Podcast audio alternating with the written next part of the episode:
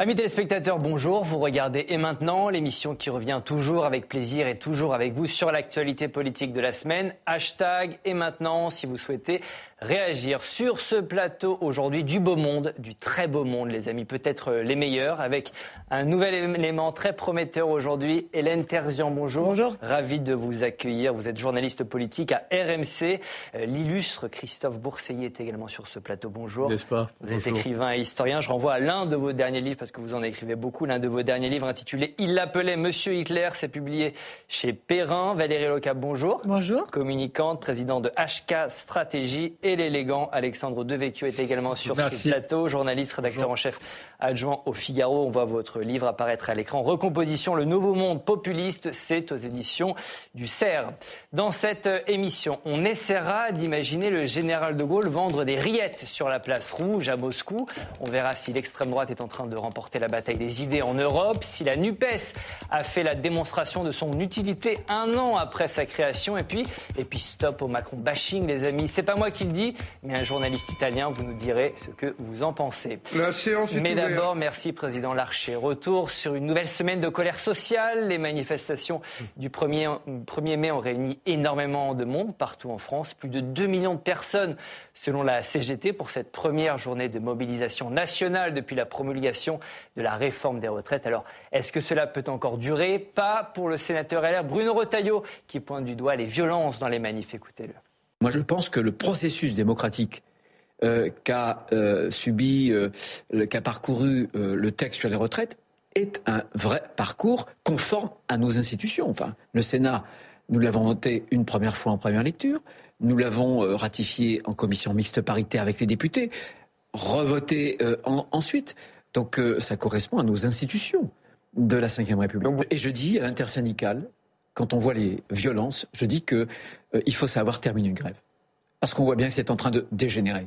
Je, je pense qu'à chaque fois qu'il y a une nouvelle journée de mobilisation, il y a des risques qui sont des risques de violence, d'hyperviolence. Et cette responsabilité, il faut que chacun l'assume. Prochaine journée de grève et de mobilisation prévue le 6 juin. C'est une annonce de l'intersyndicale. Valérie, il faut savoir terminer une grève, comme le dit Bruno Retailleau bah, écoutez, ce qui a été extrêmement dommage euh, le 1er mai, moi je suis allé euh, faire un tour euh, pour me rendre compte, c'est que la grande majorité, l'immense majorité des gens qui étaient là étaient là pour manifester tranquillement, plutôt dans la joie, la bonne humeur. Et c'était la première fois depuis 15 ans que tous les syndicats étaient réunis pour manifester ensemble ce jour-là, qui est, je vous le rappelle, la fête du travail. Donc c'était le vrai retour de la vraie fête du travail. Et ce qui est vraiment euh, extrêmement dommageable et extrêmement dommage, c'est qu'effectivement 2000 personnes sur les 782 000 annoncées par le ministère de l'Intérieur ont suffi à gâcher complètement la fête par euh, les violences, les exactions, euh, les violences absolument insupportables qui ont eu Donc lieu. Vous Tout le monde comme Bruno. Retailleau, voilà, il y, a y des violences, alors- il faut savoir s'arrêter. Moi, ce que je dis par rapport à Bruno Retailleau, c'est qu'il n'a pas tout à fait tort parce qu'il est temps de passer à autre chose. C'est le temps de la négociation qui commence et Laurent Berger a dit qu'il irait discuter avec Oui. le gouvernement et en ça, je pense que c'est constructif et positif. Après, euh, la manifestation du 6 juin, elle va avoir lieu pour une raison très simple, c'est qu'il y a une possibilité le 8 juin de voter une loi contre la loi qui existe déjà. Donc, euh, il va un peu vite en besogne dans la façon qu'il a de s'exprimer, en fait. Hélène, même question. euh, voilà, la loi a été promulguée.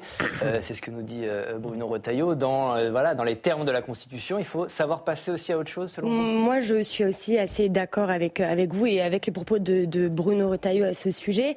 Oui, je pense qu'il faut euh, savoir arrêter une grève. Ils ont réussi jusque-là à avoir un front uni, euh, les, les syndicats, à mettre dans la rue près de 3 millions et demi de personnes. hein, au plus fort de la mobilisation, ce sont leurs chiffres. Près 1,2, 1 million, et demi- 1 million et demi de Ouais, personnes 1er mai, médias. c'est historique depuis, C'est historique. depuis 20 ans. Euh, ça a été plutôt très bien mené. Euh, il y a eu euh, peu de violence au début pour éviter que ça s'enlise, pour éviter d'avoir des grèves qui se sont enlisées, qui se sont effritées, comme en 2018, il y a eu la grève perlée contre la réforme euh, de la, de la SNCF. Ça a fatigué les usagers, ça a fatigué euh, même les syndicats. Je pense que pour en sortir par le haut, Laurent Berger a la, a la posture la plus responsable. Il faut aller euh, autour de Matignon et ils ont intérêt à y aller. Il ne fait pas ça pour faire plaisir à Elisabeth Borne s'il y va. du tout d'accord. Non, non, Vous parce avez que hoché la d'abord, euh, tête, faut arrêter- faut arrêter-. Oui, je suis pas du tout d'accord parce qu'il faut arrêter la grève, mais il y a plus de grève. Il y a, il y a bah, quelques il y a quelques petites grèves de fonctionnaires de temps en temps. Il n'y a pas du tout un grand mouvement de grève aujourd'hui. Par contre, ce qu'il y a, c'est un mouvement social incroyablement résilient. Moi, ce qui me frappe, c'est l'ampleur des manifestations. On imaginait en réalité que ça allait décroître et puis que les casseurs allaient décrédibiliser le mouvement, ce qu'ils essaient de faire, et que donc petit à petit, ça allait s'éteindre dans une sorte de radicalisation, euh, euh, de décomposition. Pas du tout. Regardez le, la, la, journée d'action qui a précédé le 1er mai, il y avait beaucoup de monde. Le 1er mai, c'est une foule incroyable. On peut imaginer que le 6 juin, il y aura encore beaucoup de monde dans les rues. Il y a là un, mouvement de mécontentement populaire, alors peut-être mhm. plutôt du peuple de gauche, hein, euh, faut, à mon avis, mais il y a un mécontentement populaire qui est d'une puissance tout à fait intéressante. Alors la violence des Black Blocs, c'est un épiphénomène. on va en parler, on va parler dans, un instant, mais j'aimerais voilà, revenir là-dessus. Bah, je sais, mais c'est pour ça que par contre, ce que je trouve plus intéressant que les Black Blocs, c'est par exemple les casseroles. Euh, c'est le fait, cette espèce de colère qui fait qu'aujourd'hui, il y a vraiment une, un ressentiment, et je vois pas pourquoi ça s'arrêterait. Alors, en, tout cas, pour 4 Français sur 10, je vais vous montrer le sondage ELAB de la semaine, pour 4 Français sur 10, personne ne sort gagnant de la séquence sur la réforme des retraites. Alexandre, il y a quand même un vainqueur, un vaincu ou comme 4 Français sur 10, vous dites bah, personne ne sort vraiment gagnant de cette séquence quoi. Euh, non, surtout pas Emmanuel Macron et surtout pas la droite. Je pense qu'il manque vraiment une dimension à Bruno Retailleau. C'est quelqu'un de plutôt cultivé, ce qui est rare chez à droite. Il hein, faut, faut, dire la vérité. Plutôt quelqu'un que j'estime.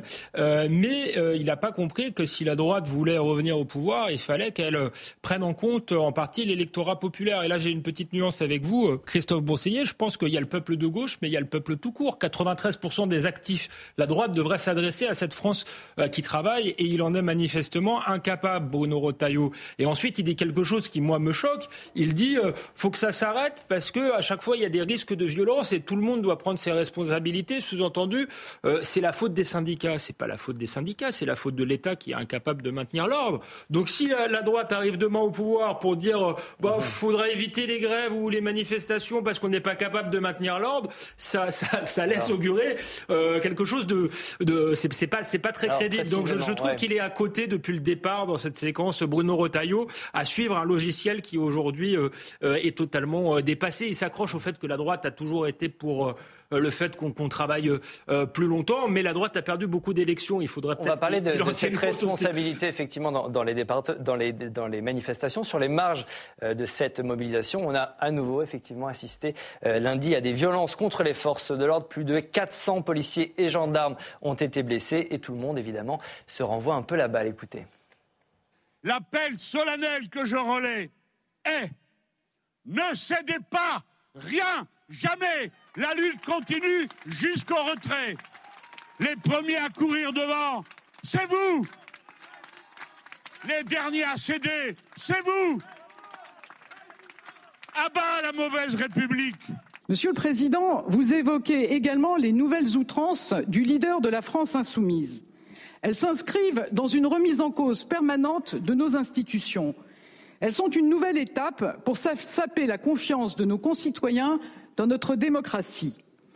À bas la mauvaise République, dit-il. Chacun le sait bien, pour Jean-Luc Mélenchon, la seule bonne République, c'est lui. On a l'impression qu'on est pris euh, entre deux stratégies contradictoires. Un peu, Christophe, à qui profitent ces violences, ces débordements?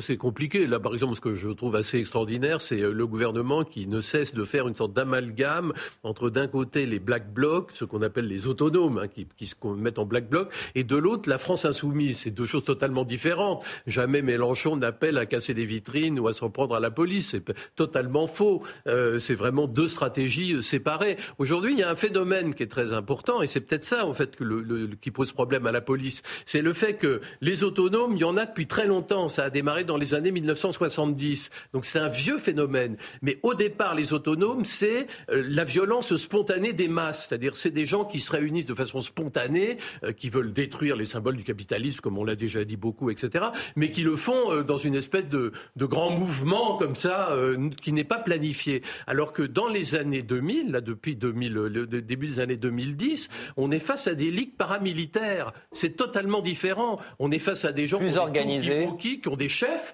alors que c'était totalement anti-hiérarchique au départ, le mouvement autonome. Donc là, il y a une évolution, une dépolitisation du mouvement autonome qui va de pair avec une hiérarchisation. Et puis vraiment, c'est de la guérilla urbaine. Donc maintenant, vous avez des chefs, vous avez des commandos, vous avez des groupes qui euh, posent des, des, armes avant, ils ont des talkie-walkie, ils s'appellent tous Camille, ils mettent des musiques pour se repérer. Enfin, il y a tout un, tout un système euh, vraiment de, prévention, on pourrait dire, pour, pour euh, atteindre la police plus aisément. chacun va donner un coup à la police pour pas être, s'il est attaqué, s'il se fait arrêter, il dira mais monsieur, j'ai donné qu'un seul coup de matraque, euh, puisqu'en fait, il se, un peu comme à la corrida, ils se, ils se succèdent tous. Donc vous voyez, on est dans quelque chose de totalement nouveau. Et là, effectivement, ça pose un problème de maintien de l'ordre. Il semblerait que pour l'instant, les forces de l'ordre, elles aient beaucoup de mal à, gérer ça. Et du coup, évidemment, qu'est-ce que ça provoque? C'est l'éternel phénomène binaire français, c'est-à-dire vous avez la droite qui dit oui, euh, euh, les, les casseurs menacent la démocratie, et la gauche qui dit oui, la police nous opprime. Donc euh, entre les deux, il y a peut-être euh, une, vérité à trouver. C'est-à-dire qu'il y a sans doute des exactions policières et il y a sans doute des casseurs qui sont aujourd'hui euh, des ligues paramilitaires. Et on a l'impression d'une certaine impuissance au niveau du gouvernement aussi, Hélène, face à ces black blocs. Alors l'État, c'est normal qu'il veuille protéger les manifestants, protéger les commerces, éviter qu'il y ait des débordements. On les a vus notamment pendant, pendant les Gilets jaunes. Et l'État, il a le monopole de la violence légitime, il faut aussi le rappeler. Maintenant, il y a certains réflexes qui interroge une forme d'escalade. Et il y a, du côté du gouvernement. Du côté du gouvernement. Quand euh, la défenseur des droits euh, parle de garde à vue abusive, quand la, le, la contrôleur des prisons parle également de garde à vue qui sont... Euh, Instrumentalisation des gardes à vue Exactement, instrumentalisées, ça pose question. Alors, ils ont autorisé, les drones ont été autorisés dans civil. Ensuite, il y a la question des arrêtés préfectoraux anti-sifflet, anti-casserole. Est-ce que c'est pas aussi une forme de fébrilité politique, cette forme d'escalade de sécuritaire? Je pense que ça interroge et et, ils doivent aussi, d'une certaine façon, admettre qu'il existe des violences policières. Vous êtes d'accord Il y a une escalade euh, sécuritaire du côté du, gouvernement? Effectivement, euh, Hélène a rappelé tous ces, tous ces arrêtés d'interdiction des manifestations. Euh, bah, de l'ordre des déplacements de ministres ou d'Emmanuel Macron, des gardes à vue répétés, parfois sans justification. Les interdictions pour les manifestations, c'est un sujet qui est un petit peu différent, mais je trouve que ceci explique cela. C'est-à-dire que Christophe a très bien décrit quelle est la nouvelle forme, compris les black box, qui ne sont pas seulement une contestation euh, libertaire, anarchique, spontanée, euh, comme on a pu euh, connaître dans les années passées, et qui est devenue une guérilla urbaine rangée et effectivement paramilitaire. Donc les conséquences de ça, c'est que les risques sont absolument considérables. On a vu ce policier qui est devenu une torche vivante parce qu'il avait pris une, grenade ou je ne sais comment ça s'appelle et, qui a été sauvé par, par ses collègues. Mm-hmm. Donc il me semble pas totalement anormal que la police essaye de réagir et d'utiliser d'autres moyens aussi que ceux qu'ils utilisaient euh, autrefois pour pouvoir se protéger eux-mêmes, euh, puisque c'est leur mission de service euh, public. Sur le sujet des drones, qui fait l'objet d'une petite Qui ont été autorisés Sincèrement, les drones, ils ont, été, ils ont été extrêmement utiles, notamment à Lyon, pour circonscrire ces black blocs par rapport aux manifestants ordinaires. Ce sont des outils modernes de surveillance qui sont euh, utilisés par les militaires depuis très longtemps. S'ils sont utilisés uniquement en vue d'assurer la sécurité, pourquoi se l'interdire? On voit bien qu'on est passé dans une autre dimension euh, de conflit et que donc euh, il va falloir opposer force contre force. Et pour terminer avec Jean-Luc Mélenchon, il porte quand même une responsabilité politique hallucinante de parler de mauvaise république et de ne pas prendre position fermement contre ces violences, puisque lui, pour lui, les seules violences sont celles de la police. Donc quand même, il va un peu loin euh, dans ses prises de position. Alexandre. Je suis d'accord avec, euh, avec Valérie Lecable. Autant euh, les syndicats on ne peut pas du tout leur reprocher d'avoir prôné la violence. Au contraire, je pense que ça les a beaucoup gênés. par contre, Jean-Luc Mélenchon a quand même des propos ambigus. Il appelle à la surrection toutes les deux minutes. il explique que la police tue, sous-entendu, on peut se défendre et agresser la, la police. Jamais il condamne euh, fermement euh, ce qui, ce qui, se passe, euh, notamment ce policier transformé en torche humaine. Et, et, on en vient au. Donc il y a une responsabilité du côté de Jean-Luc Mélenchon. Il y a une responsabilité du côté de Mélenchon, mais il y a un jeu de rôle aussi. Parce que je crois qu'en réalité, le gouvernement a eu deux alliés objectifs dans, cette, euh, dans cette bataille euh, des retraites, ce sont effectivement les Black Blocs et c'est Jean-Luc Mélenchon, parce que je crois que les, les Black Blocs, les violences malgré tout, ont, ont, fait que le mouvement social est devenu moins ample qu'il ne l'était. Ça a fait peur euh, notamment après Sainte-Soline, qui n'avait pas grand-chose à voir avec la réforme des retraites, mais on a vu que euh, les cortèges étaient moins fournis, les gens ont, eu peur, malgré tout, le, chaos euh, a, affaibli le mouvement social.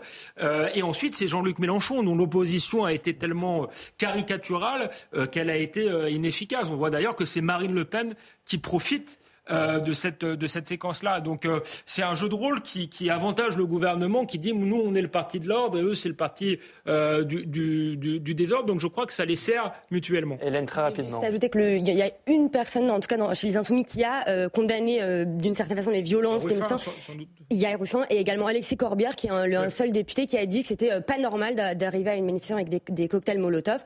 Donc voilà, et ça a été évidemment souligné par le, par le, par le gouvernement. Stop au Macron bashing, les amis. Ce n'est pas moi qui le dis, mais un journaliste italien, Paolo Levi. Il observe avec un peu de distance, amusé ce qu'il se passe chez nous en France. Et pour lui, c'est très clair, Emmanuel Macron n'est pas le problème. Écoutez-le.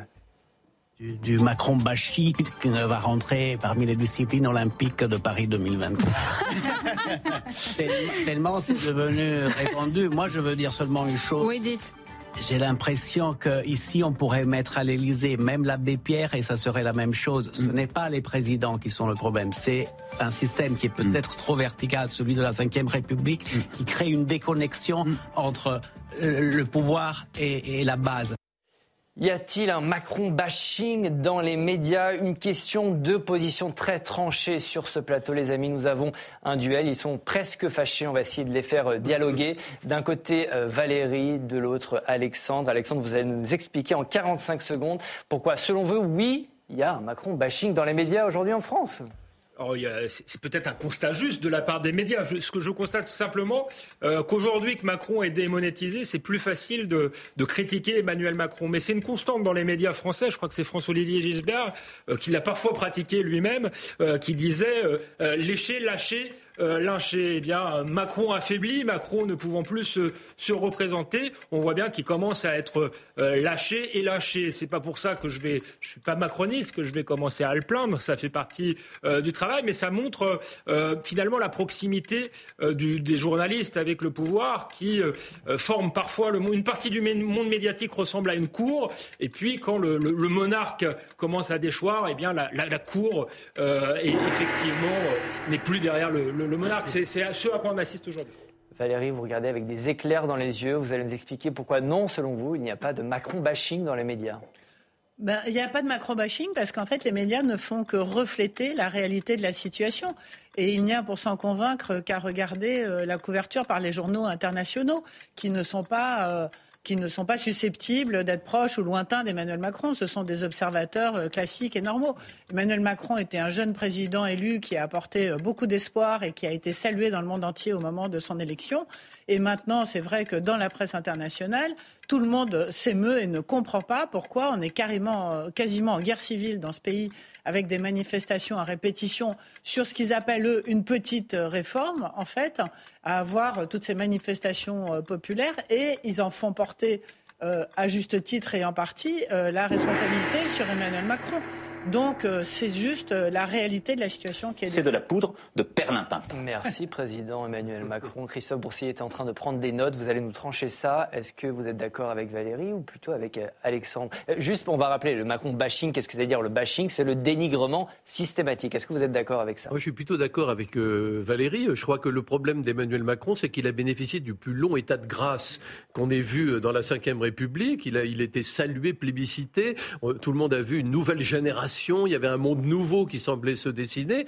Et puis ça s'est très rapidement lézardé et Macron a multiplié, il faut dire, euh, des erreurs de management. C'est un mauvais manager. D'abord, il y avait ces petites phrases à contretemps à tout moment. Souvenez-vous, en août 2018, le fait de, devant les, au Danemark de désigner les Français comme des Gaulois réfractaires au changement. Euh, un mois plus tard, les Gilets jaunes euh, se, mettaient des casques gaulois en disant on est tous des Gaulois réfractaires au changement. Il n'a jamais cessé de jeter de l'huile sur le feu par ces petites phrases ridicules. Et puis par ailleurs, le fait de lancer cette réforme des retraites au pas de charge, dans une période d'inflation ou d'angoisse des gens pour, le, pour leur avenir, euh, était particulièrement malvenu. Et d'un point de vue de management, encore une fois, il a encore une fois fait la preuve de son incapacité. Donc je crois que macro-bashing, non, il y a juste un diagnostic du fait que ce garçon présentait très bien, c'était le genre idéal, mais qu'à l'arrivée, le manager n'est pas au rendez-vous. Hélène, vous êtes d'accord? En fait, finalement, ce, que, ce, que, ce qui est dit, c'est que les médias suivent un peu, euh, jugent comme la plupart des Français euh, l'action du chef de l'État. Vous pensez que la couverture est juste, est objective Je suis tout à fait d'accord avec tous les deux. C'est la retranscription euh, pure de ce que, ce que, nous, on peut voir sur le terrain. Euh, par exemple, moi, j'ai eu l'occasion pour RMC d'aller en Alsace. C'était le premier déplacement du président après le déclenchement du 49.3 et son allocution télévisée. C'est pas les médias qui sortent les casseroles, c'est pas les médias qui vont conspuer le président quand il fait un bain de foule. Il s'est fait littéralement siffler et interpeller le président de la République. Ce qu'on peut ajouter aussi, c'est qu'il il y a une colère contre le président de la part des Français. Il y a aussi une colère de la part de certains dans la majorité. Quand on discute hors micro avec certains dans les rangs de la majorité, euh, quelqu'un m'a déjà dit, un député, euh, il est, euh, c'est un monarque. Il agit comme, il fait du bonapartisme et il méprise le Parlement. Et, et, et là, ils n'ont pas des divergences de fond avec lui, mais de forme. Donc c'est vraiment sa personnalité qui pose problème aujourd'hui, je pense. Euh, Est-ce que le fait qu'il ne puisse pas se représenter, ça joue aussi sur notre non, jugement à Tout ça est juste, mais tout ce diagnostic aurait pu être fait depuis longtemps. La fracture entre les élites et le peuple, et particulièrement entre Emmanuel Macron et le peuple, où on voit bien qu'il y a une partie des Français auxquels il n'a jamais su parler. Elle date pas d'hier. Enfin, les gilets jaunes, euh, c'est pas hier. Euh, Christophe Bourseguier parlait des Gaulois réfractaires. C'était au début de son mandat. On pourrait rajouter ceux qui ne sont rien. Donc tout ça est pas nouveau, mais on voit bien quand il est affaibli, les langues se délient plus, plus, plus facilement dans le monde, euh, dans le monde médiatique. Euh, Et le fait qu'il ne puisse pas se représenter, selon vous, oui, ça joue aussi Oui, bah, notamment pour sa majorité. En réalité, ce que, ce que nous expliquait Madame, c'est que sa majorité, c'est sauf qu'il peut. Euh, le chef est démonétisé, donc il faut, il faut, faut se démarquer du chef. Mais jusqu'ici, euh, il l'avait suivi. Il y avait un peu aussi de bashing contre François Hollande, contre Nicolas Sarkozy. On assiste un peu à la même chose, Valérie, selon vous? Non, mais c'est vrai que ce que dit le journaliste italien euh, est exact. C'est-à-dire qu'en France, c'est difficile de ne pas être conspué euh, après avoir été élu. Les, les, et les médias aiment, euh, aiment jeter ce qu'ils ont. Euh, ce qu'ils ont adoré. Mais après, ça n'exonère pas euh, de l'échec de cette réforme euh, en termes d'opinion. Je veux dire, l'opinion, les médias, les, dans l'opinion, cette réforme ne passe pas. Je veux dire, mmh. c'est pas les médias. Les médias, c'est une caisse de résonance. Ce sont les Français qui ne comprennent pas ce qui est en train de se passer. Ça a été mal expliqué. Sincèrement, depuis le début, euh, vous m'avez présenté comme communicante, je suis aussi journaliste, mais enfin peu importe. Mais depuis le début, vous avez beaucoup de cordes à votre arc. Non mais non mais depuis le début, ils n'ont pas su expliquer. Et c'est très ouais. étonnant parce que Emmanuel Macron est quelqu'un qui a une intelligence quand même assez qu'il a gagné cette élection et deux fois, etc. Il a une vraie intelligence politique et qu'il n'ait pas été capable lui-même de raconter l'histoire mm-hmm. de cette réforme des retraites, qui n'est pas une très grande réforme, il faut le redire par rapport à tous les pays d'Europe. C'est absolument incompréhensible qu'il n'ait pas pris la peine d'expliquer aux gens, de, de, préparer le terrain, de raconter l'histoire avant et qu'il ait débarqué comme ça. Ou alors il fallait le faire en septembre en un seul coup, comme j'avais dit ici. Euh, et, et, ça, et, ça, aurait duré moins longtemps et on ne serait pas au mois de mai en train de parler encore de Il cette... y a tout ça, juste un an, les partis de gauche concluaient une alliance pour les élections législatives. Cette semaine, c'était donc un peu l'heure du bilan. Des discussions ont été organisées pour envisager l'avenir de la NUPES. Est-ce que, par exemple, la gauche présentera une seule et unique liste aux élections européennes de l'année prochaine? Ben, C'est pas vraiment gagné partira pas ensemble aux européennes, euh, mais on a après du temps pour travailler d'ici 2027. Si on doit travailler ensemble sous forme de coalition pour 2027, c'est pas parce qu'on est d'accord sur tout, c'est parce qu'on a pris acte des règles de la Ve République qui nous invitent à travailler en coalition pour gagner. Et donc il y a objectivement pas de raison de faire une coalition à tout prix. Euh, voilà, nous on a des électeurs qui votent vert à chaque euh, élection quand ils peuvent, qui veulent voter vert aux européennes, et aussi parce que nous voulons une Europe forte et fédérale. On n'est peut-être pas les seuls au monde à le vouloir, tant mieux. Ce qui nous sépare est devenu moins important. Nous, on parle de désobéissance sur un certain nombre de choses qui seront nécessaires. Eux parlent de dérogation. Franchement, bon, tant qu'on en est à ce niveau-là. Non. Dans un couple, et encore plus dans un couple à cinq, quand même, hein, euh, à cinq partenaires, euh, si jamais il y a une infidélité, ça ne doit pas conduire au divorce. Voilà, un couple à 5. Hélène, c'est pas forcément la meilleure manière, la meilleure manière de fêter euh, ces un an. Non, alors ils parlent de couple à 5. Ils ont essayé les thérapies, euh, les thérapies. Hein. Là, cette semaine, il y a eu deux réunions, réunion des chefs à plumes des différents partis, mardi soir, je crois, euh, une autre avec tous les députés de l'intergroupe. Ils se sont mis sur la tête. Hein. Il y a eu des expressions qui sont sorties dans la presse. Fabien Roussel qui parle de la Nupes comme une camisole, Marine Tournelier qui refuse mordicus de faire une liste aux européennes. Je pense que il y a un an, c'était une idée de génie de la part de LFI et de Jean-Luc Mélenchon de dire élisez-moi euh, euh, Premier ministre et faisons cet intergroupe. Ils ont gagné énormément de places et de sièges à l'Assemblée. Maintenant, je pense qu'il faut s'arrêter. Les divergences de fond euh, se voient, les limites de forme également. Et, et on voit qu'aux européennes et aux prochaines échéances électorales, ça va coincer. Ça va pas forcément le faire. Faisons le bilan, si vous voulez bien. Ça fait un an. Est-ce qu'on peut parler de bilan globalement positif, pour paraphraser l'autre? Bah, C'est-à-dire qu'en fait, il y a surtout un malentendu. C'est-à-dire qu'en en réalité, qu'est-ce qui s'est passé lors des élections présidentielles? Euh, Mélenchon a fait un score remarquable, les autres ont fait des scores très faibles. Donc Mélenchon s'est posé en rassembleur de la gauche, en, nouveau rebâtisseur de la gauche, et puis tout le monde est venu euh, mendier une place euh, dans, dans, son union, et tout le monde s'est rapproché de lui. Euh, aujourd'hui, les choses ont beaucoup évolué. Aujourd'hui, c'est vrai que les Verts pensent qu'ils ont une carte à jouer dans le contexte environnemental actuel, et qu'au fond, ils peut-être que ça leur a pas tellement plu le fait que beaucoup de jeunes électeurs votent Mélenchon lors de l'élection présidentielle en pensant que c'était lui le meilleur écolo. Euh, donc ils ont peut-être envie aussi d'exister à côté de ça. Le Parti communiste, lui, ils sont carrément déjà euh, en dehors de la Nupes. Euh, en plus, je trouve que Mélenchon est assez injuste vis-à-vis de Fabien Roussel parce que il est fâché avec lui en disant si j'ai perdu, c'est parce que Fabien Roussel c'est à la présidentielle. Enfin, il aurait pu dire la même chose de Yannick Jadot ou d'Anne Hidalgo parce que les autres de la Nupes sont tous présentés des candidats à l'élection présidentielle. Donc évidemment, c'est un raisonnement qui ne tient pas la route. Ce qui fait qu'à l'arrivée aujourd'hui, vous avez une sorte d'intergroupe technique. C'est un peu Lyon, vous voyez, une sorte d'intergroupe technique qui s'appelle la NUPES et qui durera le temps que ça durera. Si Alors, ça peut permettre d'obtenir des. Je vais poser la question différemment. Dans quel état serait la gauche aujourd'hui s'il n'y avait pas la NUPES, Alexandre? Elle serait euh, éclatée. Tous ces partis-là, en réalité, auraient beaucoup moins d'élus. Euh, S'il y a eu la NUPES, c'est pour sauver leur siège. C'est pas pour euh, des raisons idéologiques, mais peut-être qu'ils n'auraient pas le déshonneur, puisque euh, il y, a des positions quand même euh, très différentes. Si la droite pendant des années, on nous a expliqué que la droite ne pouvait pas s'allier au Rassemblement national parce que c'était honteux, il y avait un cordon sanitaire. Bon, euh, Jean-Luc Mélenchon me paraît au moins aussi euh, extrémiste que, Marine Le Pen. Donc ceux qui donnaient des leçons, on voit bien que c'est à géométrie variable. Donc ils auraient évité le déshonneur et peut-être qu'ils auraient pu se, concentrer sur la, construction d'un véritable projet euh, idéologique. Là, ce ne sera pas le cas.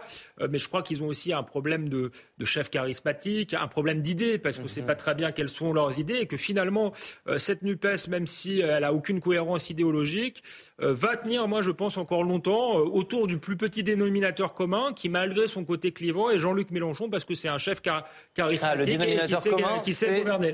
Paradoxalement, oui. Non, mais la, la, la NUPES a profité à qui? À la France insoumise les autres partis politiques, que ce soit le Parti communiste, les écolos ou le Parti socialiste, auraient eu exactement le même nombre de députés à l'Assemblée nationale s'ils avaient. Les socialistes ont pu sauver quelques sièges aussi pendant la législative. Non, ils ont, en tout cas, ce qui est mis en avant au Ils ont eu 30 élus, ce qui était prévu au départ. Ils ont eu les élus qu'ils devaient avoir de toute façon. Donc c'est la France insoumise en raison du score à la présidentielle qui a bénéficié d'un effet accélérateur et qui leur a permis euh, d'avoir énormément de députés. Donc moi, je m'inscris complètement en faux euh, sur cette stratégie que je trouve absolument dramatique. Pourquoi je la trouve dramatique? Parce que la France insoumise, c'est l'extrême. Voilà, on peut discuter des avantages des extrêmes des uns et des autres, mais je pense que dans ce pays, ce sont des, des, partis responsables qui doivent arriver euh, pour prendre le pouvoir. Je veux dire, la gauche, dans le passé, a pris le pouvoir euh, sous François Mitterrand dans, des partis de responsabilité, pas dans des partis de révolution. Avec une ligne très radicale quand même sous Mitterrand non, aussi. Mais, euh. Non, pas très radicale du tout. C'est le PS qui était en tête sous Mitterrand. Le, avec le parti le capitalisme, etc. Non, non, on mais ce C'était pas, du tout très radical. Ça n'a rien à voir avec ce qu'on expérimente aujourd'hui. Donc je pense que pour reprendre la main pour construire un programme Et pour pouvoir se projeter sur 2027, il est urgent que la NUPES explose et que euh, la, France aux élections européennes et que la France insoumise euh, redevienne euh, ce qu'elle était. Je vais montrer quand même ce, sondage, ouais, ce, ce, sondage de Ifop pour le JDD qui nous dit que 76% des sympathisants de gauche sont favorables à ce que les, les partis d'Anupes présentent précisément une liste unique pour les européennes de 2024. Qui a un décalage aujourd'hui entre le peuple de gauche ou les sympathisants de gauche et les responsables politiques, Christophe. Bah, ça a toujours été le cas. Aujourd'hui, vous avez par exemple en France, il y a une gauche, il y a une droite qui existe. En réalité, la France est restée un pays très binaire. Et puis, vous avez des, des leaders politiques qui disent oui, c'est un monde nouveau, il faut dépasser les clivages, se positionner différemment. Mais vous avez une gauche, par exemple, sociologique, qu'on voit, qu'on a vu descendre dans la rue ces dernières années, enfin, notamment avec la réforme des retraites en partie. Et, euh, et ça, c'est indéniable. Et moi, ce que je trouve intéressant aujourd'hui, c'est ce qui se passe autour de Bernard Cazeneuve, Carole Delga,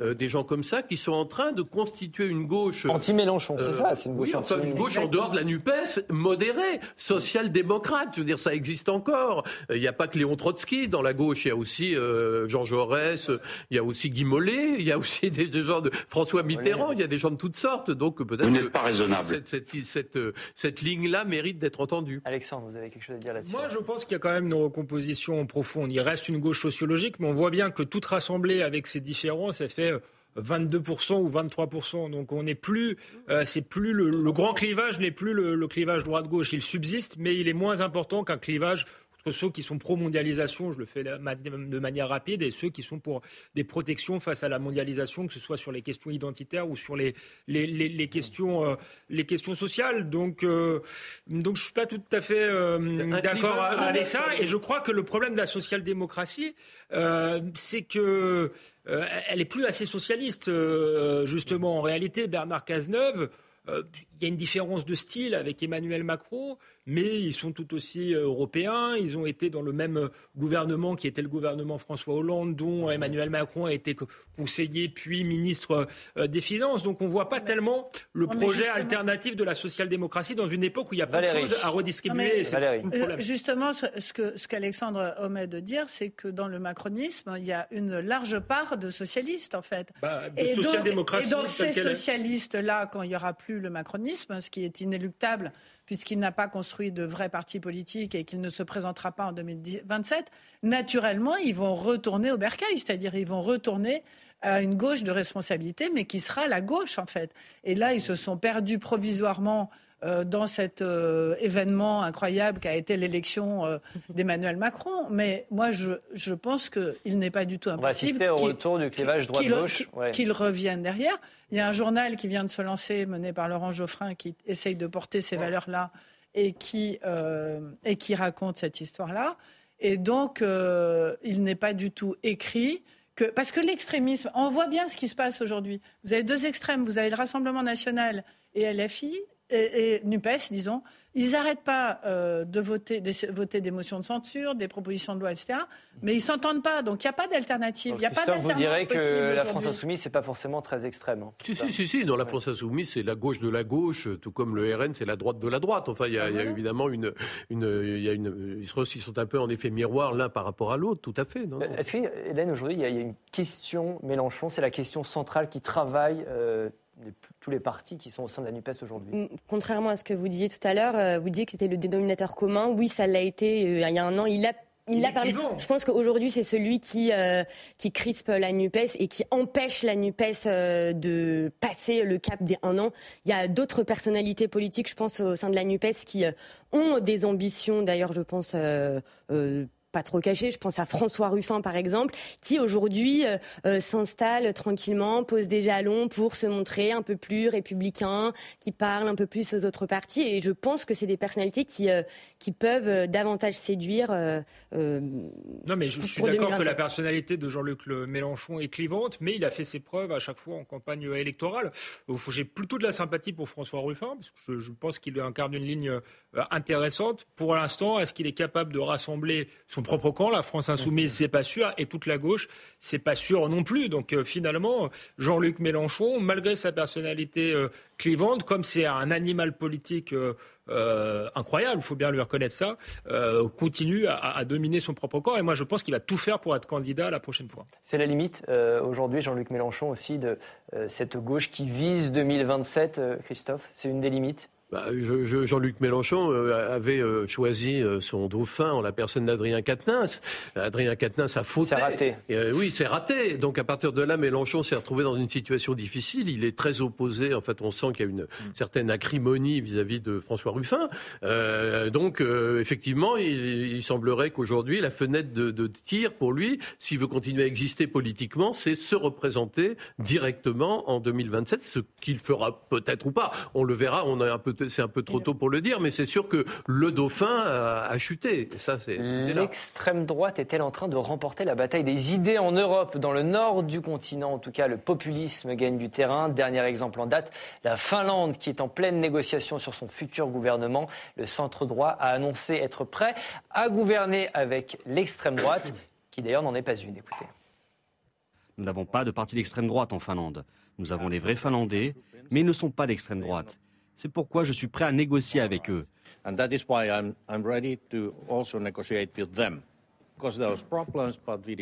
Bien sûr qu'il y a des problèmes, mais nous avons bien coopéré. C'est un parti comme les autres et je suis prêt à négocier. L'extrême droite a-t-elle gagné la bataille des idées en Europe? Une question, deux positions extrêmement tranchées sur ce plateau. D'un côté Alexandre et de l'autre euh, Christophe. Christophe, vous allez nous dire en 45 secondes, c'est un duel.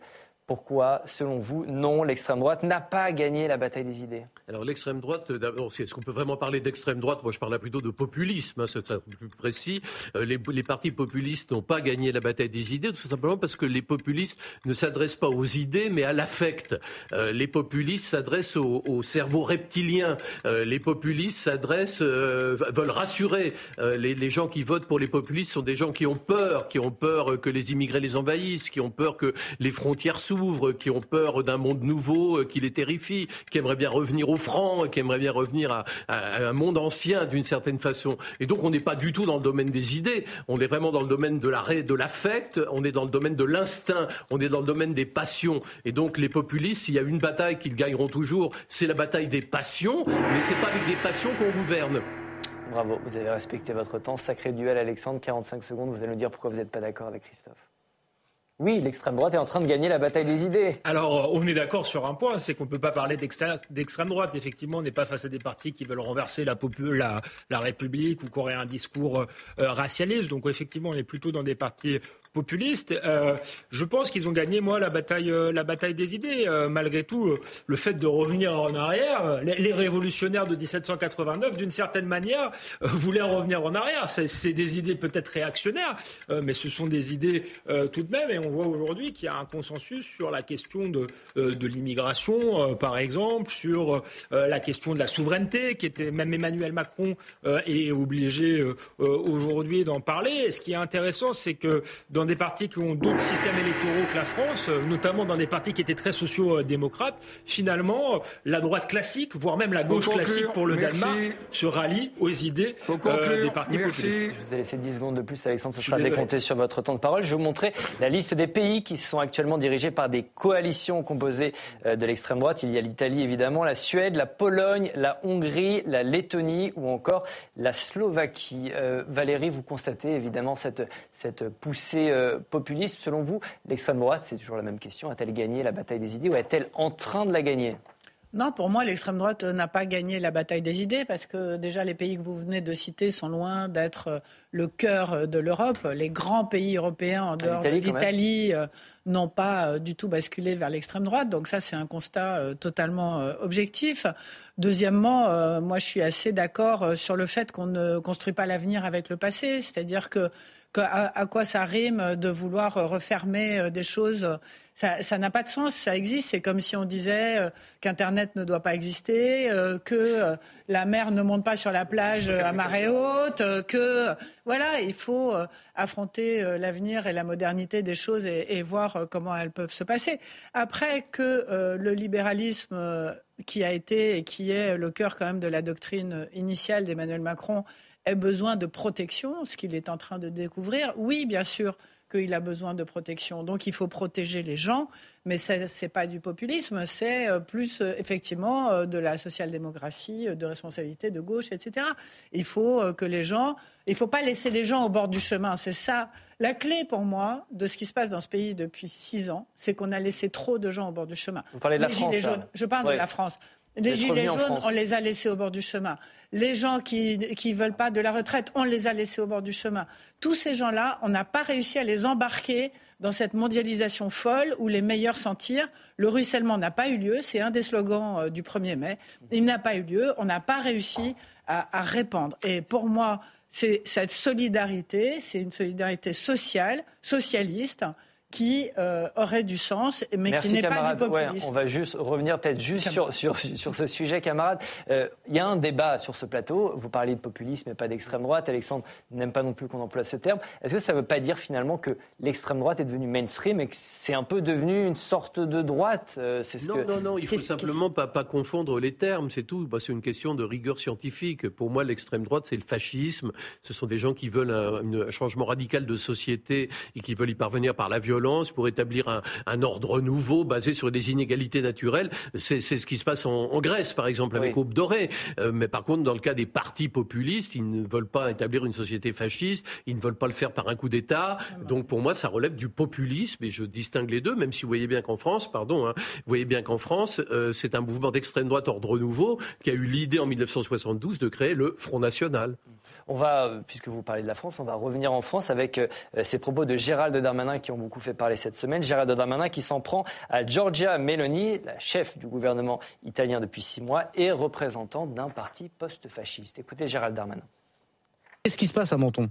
Hmm? Oui, il y a un afflux de personnes euh, migrantes et notamment de mineurs. Parce que Madame Meloni, c'est-à-dire le gouvernement d'extrême droite, la première ministre italienne, le gouvernement d'extrême droite choisi par les amis de Madame Le Pen, est incapable de régler les problèmes migratoires sur lesquels elle a été élue. La vérité, c'est qu'il y a en Tunisie notamment, mais aussi en Libye, mais surtout en Tunisie, une situation politique qui fait que beaucoup mmh. d'enfants, notamment, remontent par l'Italie et que l'Italie est incapable, vous savez bien, la une des journaux en fait les titres, de gérer cette pression migratoire. Bah ça veut donc dire, elle est en première ligne aussi. Non, ça veut dire que Mme Mélanie, euh, c'est comme Mme Le Pen, c'est-à-dire qu'elle se fait élire sur, vous allez voir ce que vous allez voir, et puis ce qu'on voit, c'est que ça s'arrête pas. Hélène, comment vous interprétez ces propos de, Gérald Darmanin? Alors là, le, camp présidentiel est dans une phase d'offensive aussi hein, à l'égard du Rassemblement national. Il faut avoir ça en tête, c'est-à-dire qu'ils ont pris conscience qu'ils n'ont pas assez attaqué euh, le RN euh, sur le fond et la forme pendant les retraites parce qu'ils étaient très silencieux. Donc ça fait partie de cette stratégie-là. Ils comparent Mélanie et Marine Le Pen. Euh, forcément, l'Italie euh, inspire euh, euh, Marine Le Pen et le Rassemblement national. Il faut faire un tout, petit, un tout petit peu attention. Marine Le Pen, c'est pas, je crois qu'elle l'a dit dans un, un, journal italien. D'ailleurs, c'est pas la sœur de Giorgia Meloni. Elles sont d'accord sur certaines idées, mais la ligne très identitaire de Giorgia Meloni ne convient pas totalement à Marine Le Pen. C'est ce qu'elle dit. En tout cas, elle trouve qu'elle est plus proche d'un Zemmour. Et puis sur la question ukrainienne et sur le conflit Ukraine-Russie, elles sont pas tout à fait, elles sont pas tout à fait d'accord. Marine Le Pen est plus radicale que Giorgia Meloni. Ah, exactement. Elle est, elle est plus neutre à l'égard de, de, la Russie, tandis que Georges On voit une sorte de, de, défend davantage l'Ukraine. Compétition, de concurrence sur ce thème euh, migratoire, Alexandre. Finalement, Gérald Darmanin nous dit un peu ce qu'elle avait, avait, dit, ce qu'il avait dit à Marine Le Pen. Hein. Vous êtes molle sur ce sujet. Oui, mais le, problème, on peut faire le bilan de, de Georgia Meloni. Il faudra le faire. Bon, elle est que on l'a déjà fait la semaine dernière. Vous n'étiez pas là, mais il est que depuis, elle est que depuis six mois au pouvoir. Apparemment, elle est assez populaire, mais effectivement, il y a une crise migratoire en Italie. Euh, L'Europe a sa part de responsabilité euh, là-dedans, mais Gérald Darmanin est très mal placé, c'est ça le problème, euh, pour euh, donner des leçons à Giorgia Meloni. C'est-à-dire que tout ce qu'il dit contre Marine Le Pen ou contre Giorgia Meloni lui revient en boomerang. C'est quand même l'homme qui a mis six mois à, expulser euh, l'imam Iqsem. C'est l'homme où l'Océan Viking est arrivé. Euh, les, clandestins sont partis euh, dans, dans, la nature. Il a un bilan tellement... C'est l'homme du Stade de France. Il a un bilan tellement mauvais lui-même en matière d'immigration que c'est difficile de donner la leçon aux autres. Donc moi, je ne comprends pas tellement ce qu'il fait. Et puis en plus, c'est une erreur diplomatique au moment où le ministre des Affaires étrangères euh, italien euh, euh, arrivait, parce que Jean-Jacques Meloni, on a le droit de la critiquer et de ne pas l'aimer, mais normalement, on respecte, quand on est au pouvoir, la, souveraineté de, ses voisins et de ses alliés. L'Italie est un pays allié, et là, il y a une faute diplomatique, parce que Jean-Jacques Meloni, qu'on l'aime ou non, elle représente les Italiens. vous dites, vous savez pas ce que, ce que fait Gérald Darmanin, il court un peu après les idées de l'extrême droite ou de la droite populiste. Justement, moi, je m'inscris en faux sur le fait que essayer d'organiser l'immigration euh, soit une idée euh, d'extrême droite. Je pense que maintenant, c'est une idée qui euh, qui... Non, mais la gauche au Danemark a pris ce thème d'ailleurs. Exactement. Ce n'est pas, pour moi, ce n'est pas une idée d'extrême droite. Et je regrette que la loi sur l'immigration, qui a été prévue comme étant la prochaine loi après la loi sur les retraites, ait été repoussée à l'automne, voire au calendrier grec, parce que on ne peut pas nier ce problème. C'est en se cachant les yeux sur les difficultés d'un pays que on arrive justement au populisme et à l'extrême droite. Et donc je pense qu'il y a un consensus maintenant dans ce pays et dans tous les pays d'Europe pour affronter le sujet. Et c'est vrai. oui, mais c'est pas c'est pas une porosité des idées d'extrême droite, c'est la situation avec l'immigration en Europe qui conduit les pays européens à prendre leurs responsabilités et à essayer de gérer ce sujet pour justement éviter le populisme affectif dont parlait Christophe tout à l'heure et qui n'apportera que des mauvaises solutions. Notre personnel politique est-il sous influence et notamment sous influence russe? C'est l'objet d'une commission d'enquête mise en place à l'Assemblée nationale à l'initiative du Rassemblement national. Cette semaine, c'était au tour de François Fillon d'être auditionné. Jusqu'au déclenchement de la guerre en Ukraine, l'ancien Premier ministre a siégé dans les conseils d'administration de deux entreprises russes, dont une liée au régime de Vladimir Poutine. Bon, ok, et alors? le à partir du moment où j'ai quitté la vie publique, je veux le rappeler, je veux dire, je suis une personne privée et je mène ma carrière professionnelle comme je l'entends. Si j'ai envie de vendre des rillettes sur la place sur la place rouge, je vendrai des rillettes sur, la place rouge. Je le dis parce que cette idée que parce que j'ai été premier ministre, je n'ai plus le droit d'avoir quelque activité euh, professionnelle que ce soit, ce qui n'est pas du tout ce que vous avez dit, mais c'est ce que pensent un certain nombre d'observateurs. Euh, ça n'est pas pour moi, euh, pour moi, pour moi acceptable.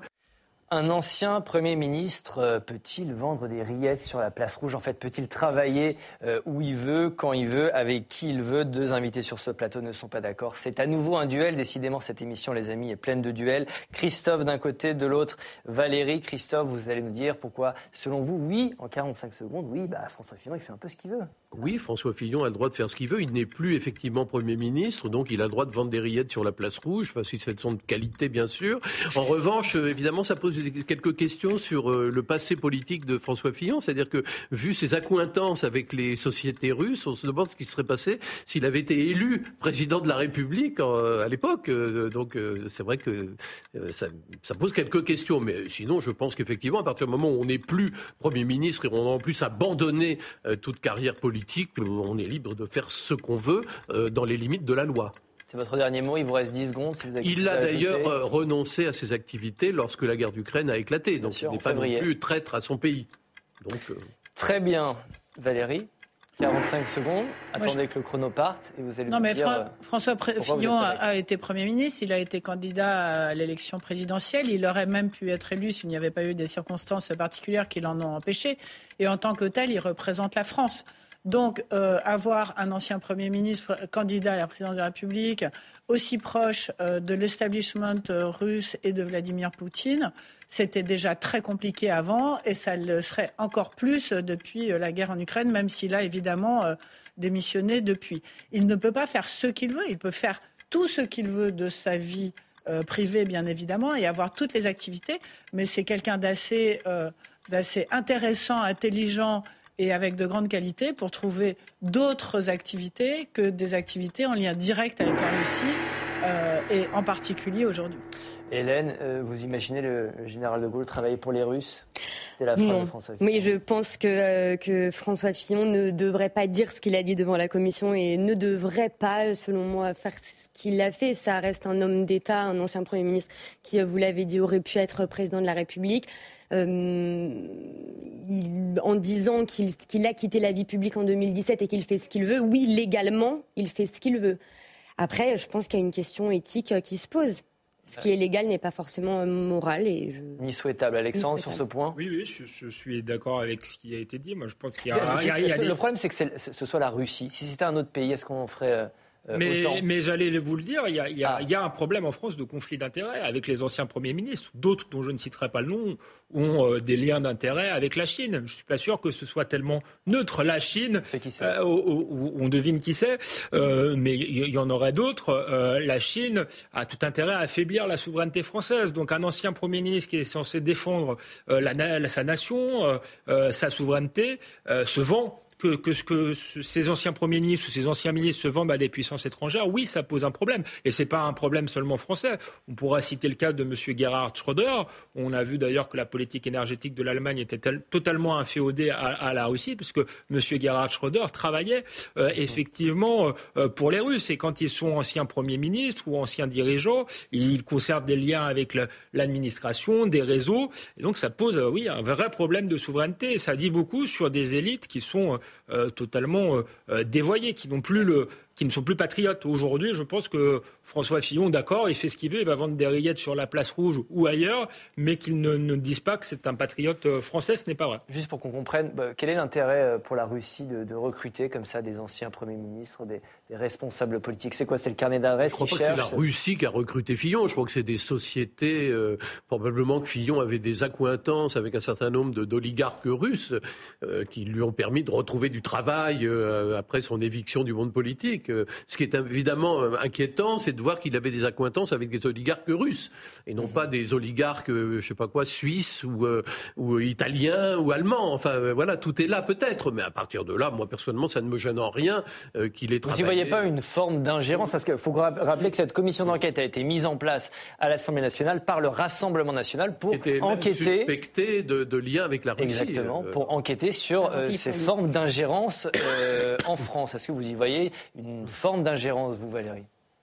Que François Fillon travaille pour des... Oui, que c'est recrutement... ce, qui est, clair, c'est qu'il y, a, depuis euh, de très longues années, et bien avant ces histoires de, guerre euh, en Ukraine, euh, et d'autres pays le font tout à fait, il y, a, un lobbying fort pour avoir des réseaux d'amitié entre la France et la Russie, comme, comme avec d'autres pays. Voilà.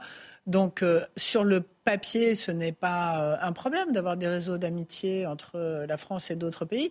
Simplement, il faut juste euh, savoir avec quel objectif, pour faire quoi, et être capable de mettre ça dans un contexte international et géopolitique qui soit responsable. On ne peut pas s'allier euh, tout le temps avec n'importe qui. Voilà. Il y a des pays avec qui ça peut être possible, il y en a d'autres avec qui c'est beaucoup plus compliqué. Pardonnez-moi, Valérie, c'est naïf de parler de, de réseau d'amitié. Euh, si c'est des oligarques russes, ils ont, des, ils ont des, intérêts économiques, parfois des intérêts euh, politiques, et ce sont parfois des intérêts qui sont contraires aux intérêts français. Donc je pense que c'est un peu naïf de parler de, de réseau d'amitié, mais effectivement, ça ne touche pas que la Russie. Ça pourrait toucher aussi les pays pour sa défense, François Fillon nous dit voilà, dans, sa défense, il dit vous êtes un peu euh, manichéen, il y aurait le bien d'un côté et le mal de l'autre. Et pourquoi pas, on parle des pays pourquoi on parle pas, des pays la Russie, mais, mais, mais euh, de manière générale, euh, les hommes politiques de haut niveau ou même de, de, de, de faible niveau devraient euh, éviter de travailler pour des puissances étrangères euh, qui ont d'autres intérêts que la, la, puissance française ou même des grands groupes euh, internationaux qui pourraient être en concurrence avec des entreprises françaises. Donc il faudrait quoi? Il faudrait légiférer peut-être sur l'ancien Premier ministre ou l'ancien président qui, à qui il faudrait interdire certaines pratiques? C'est tout à fait, tout à fait absurde. Je ne suis pas du tout d'accord. Je pense que quand, tant qu'on exerce une profession, on est soumis aux règles liées à cette profession. Quand on ne l'exerce plus, c'est comme quand on a fait de la prison. Quand on sort de prison, on fait ce qu'on veut. Je veux dire, c'est, c'est euh, même quand on a exercé les plus grandes responsabilités. Mais, on a exercé la responsabilité de Premier ministre. oui. Il, y a, il y, a, une autorité de transparence. je, cautionne cette activité-là, mais je, je, je, la respecte. Vous ne la jugez pas. Non, mais il y a une autorité de transparence de la vie politique euh, française qui existe aujourd'hui et qui examine au moment où quelqu'un, par exemple, quand Jean Castex a été nommé euh, président de la RATP, si je ne me trompe pas, et il a dû répondre devant cette autorité pour vérifier que le nouveau travail n'a pas de lien avec les mmh. anciennes fonctions. Donc ça, c'est quelque chose qui existe déjà et qui fonctionne. Si on peut élargir, ça pose aussi, pas, forcément avec des puissances étrangères, mais moi je ne comprends pas le, pantouflage. Le fait, par exemple, que des hauts fonctionnaires travaillent tantôt pour l'État, tantôt pour des grandes entreprises, reviennent travailler pour l'État, ça pose un problème de conflit d'intérêts. Avant, on parlait de corruption. Dans certains pays, on parlera de, corruption. C'est de la corruption légale. là, vous avez trop élargi, Alexandre. Hein. Ça se fait aux États-Unis et ça permet aux hommes politiques américains de ne pas être dépendants financièrement de leur parcours politique. Allez, chaque semaine, on termine l'émission. Cher Christophe, j'avais un mot à dire. Un mot. Il ne faut pas que le moral l'emporte sur le légal. Très bien. Je vous pose une question maintenant très simple pour ce top flop. Qui a marqué l'actualité de la semaine en bien ou en mal euh, Chère Hélène, vous allez commencer. Votre top et votre flop de la semaine. Qu'est-ce que c'est? Moi, j'ai deux tops ah, euh, à vous suggérer. Mon premier top, c'est euh, eh bien le fonds Marianne qui est dans le viseur là d'abord du parquet national financier qui, euh, qui, lance une mission, une enquête euh, pour prise illégale d'intérêt et euh, également la commission parlementaire qui est demandée à l'unanimité par, par le Sénat. Je trouve ça pas normal qu'une, qu'un fonds censé promouvoir les valeurs de la laïcité, lancé après l'assassinat de Samuel Paty, eh bien bénéficie à des entreprises qui sont qui, qui ont quelques, seulement quelques quelques salariés, qui dénigrent des personnalités politiques. je trouve ça de la transparence. Et votre autre flop euh, Un peu plus léger euh, pour euh, un roi un peu moderne et écolo qui, qui vient d'être couronné. Charles III. Charles III. voilà, depuis les années 70, il nous parle d'écologie, il soutient Greta Thunberg, il ne mange pas de viande, il a une ferme bio.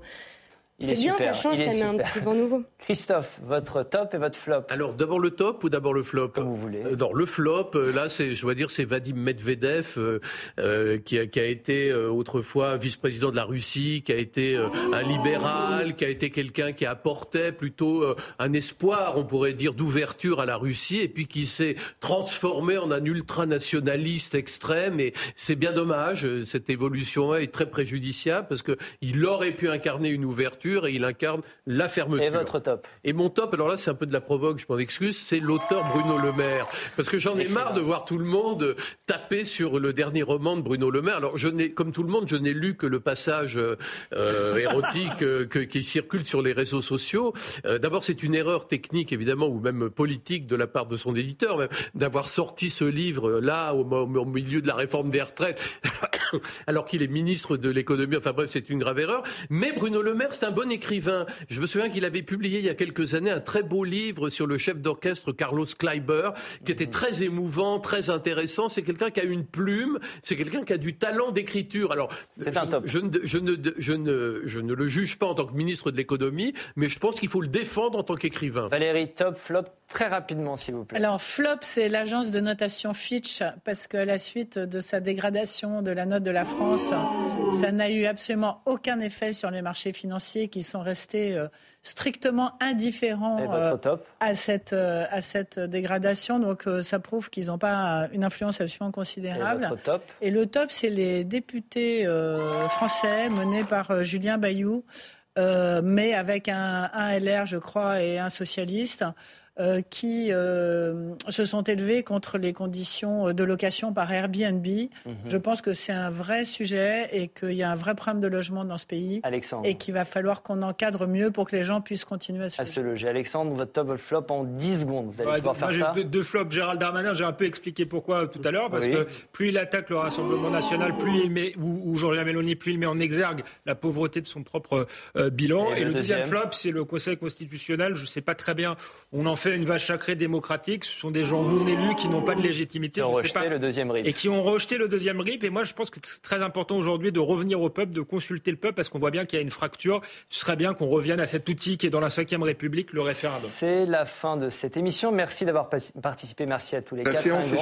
Merci, Président Larcher. Un grand salut à vous. Derrière votre écran, on me dit dans l'oreillette que vous êtes de plus en plus nombreux à nous suivre. Merci à vous. Vous pouvez retrouver cette émission en replay sur notre nouvelle plateforme publicsena.fr. On se retrouve la semaine prochaine, même jour, même heure et même endroit. Bye bye.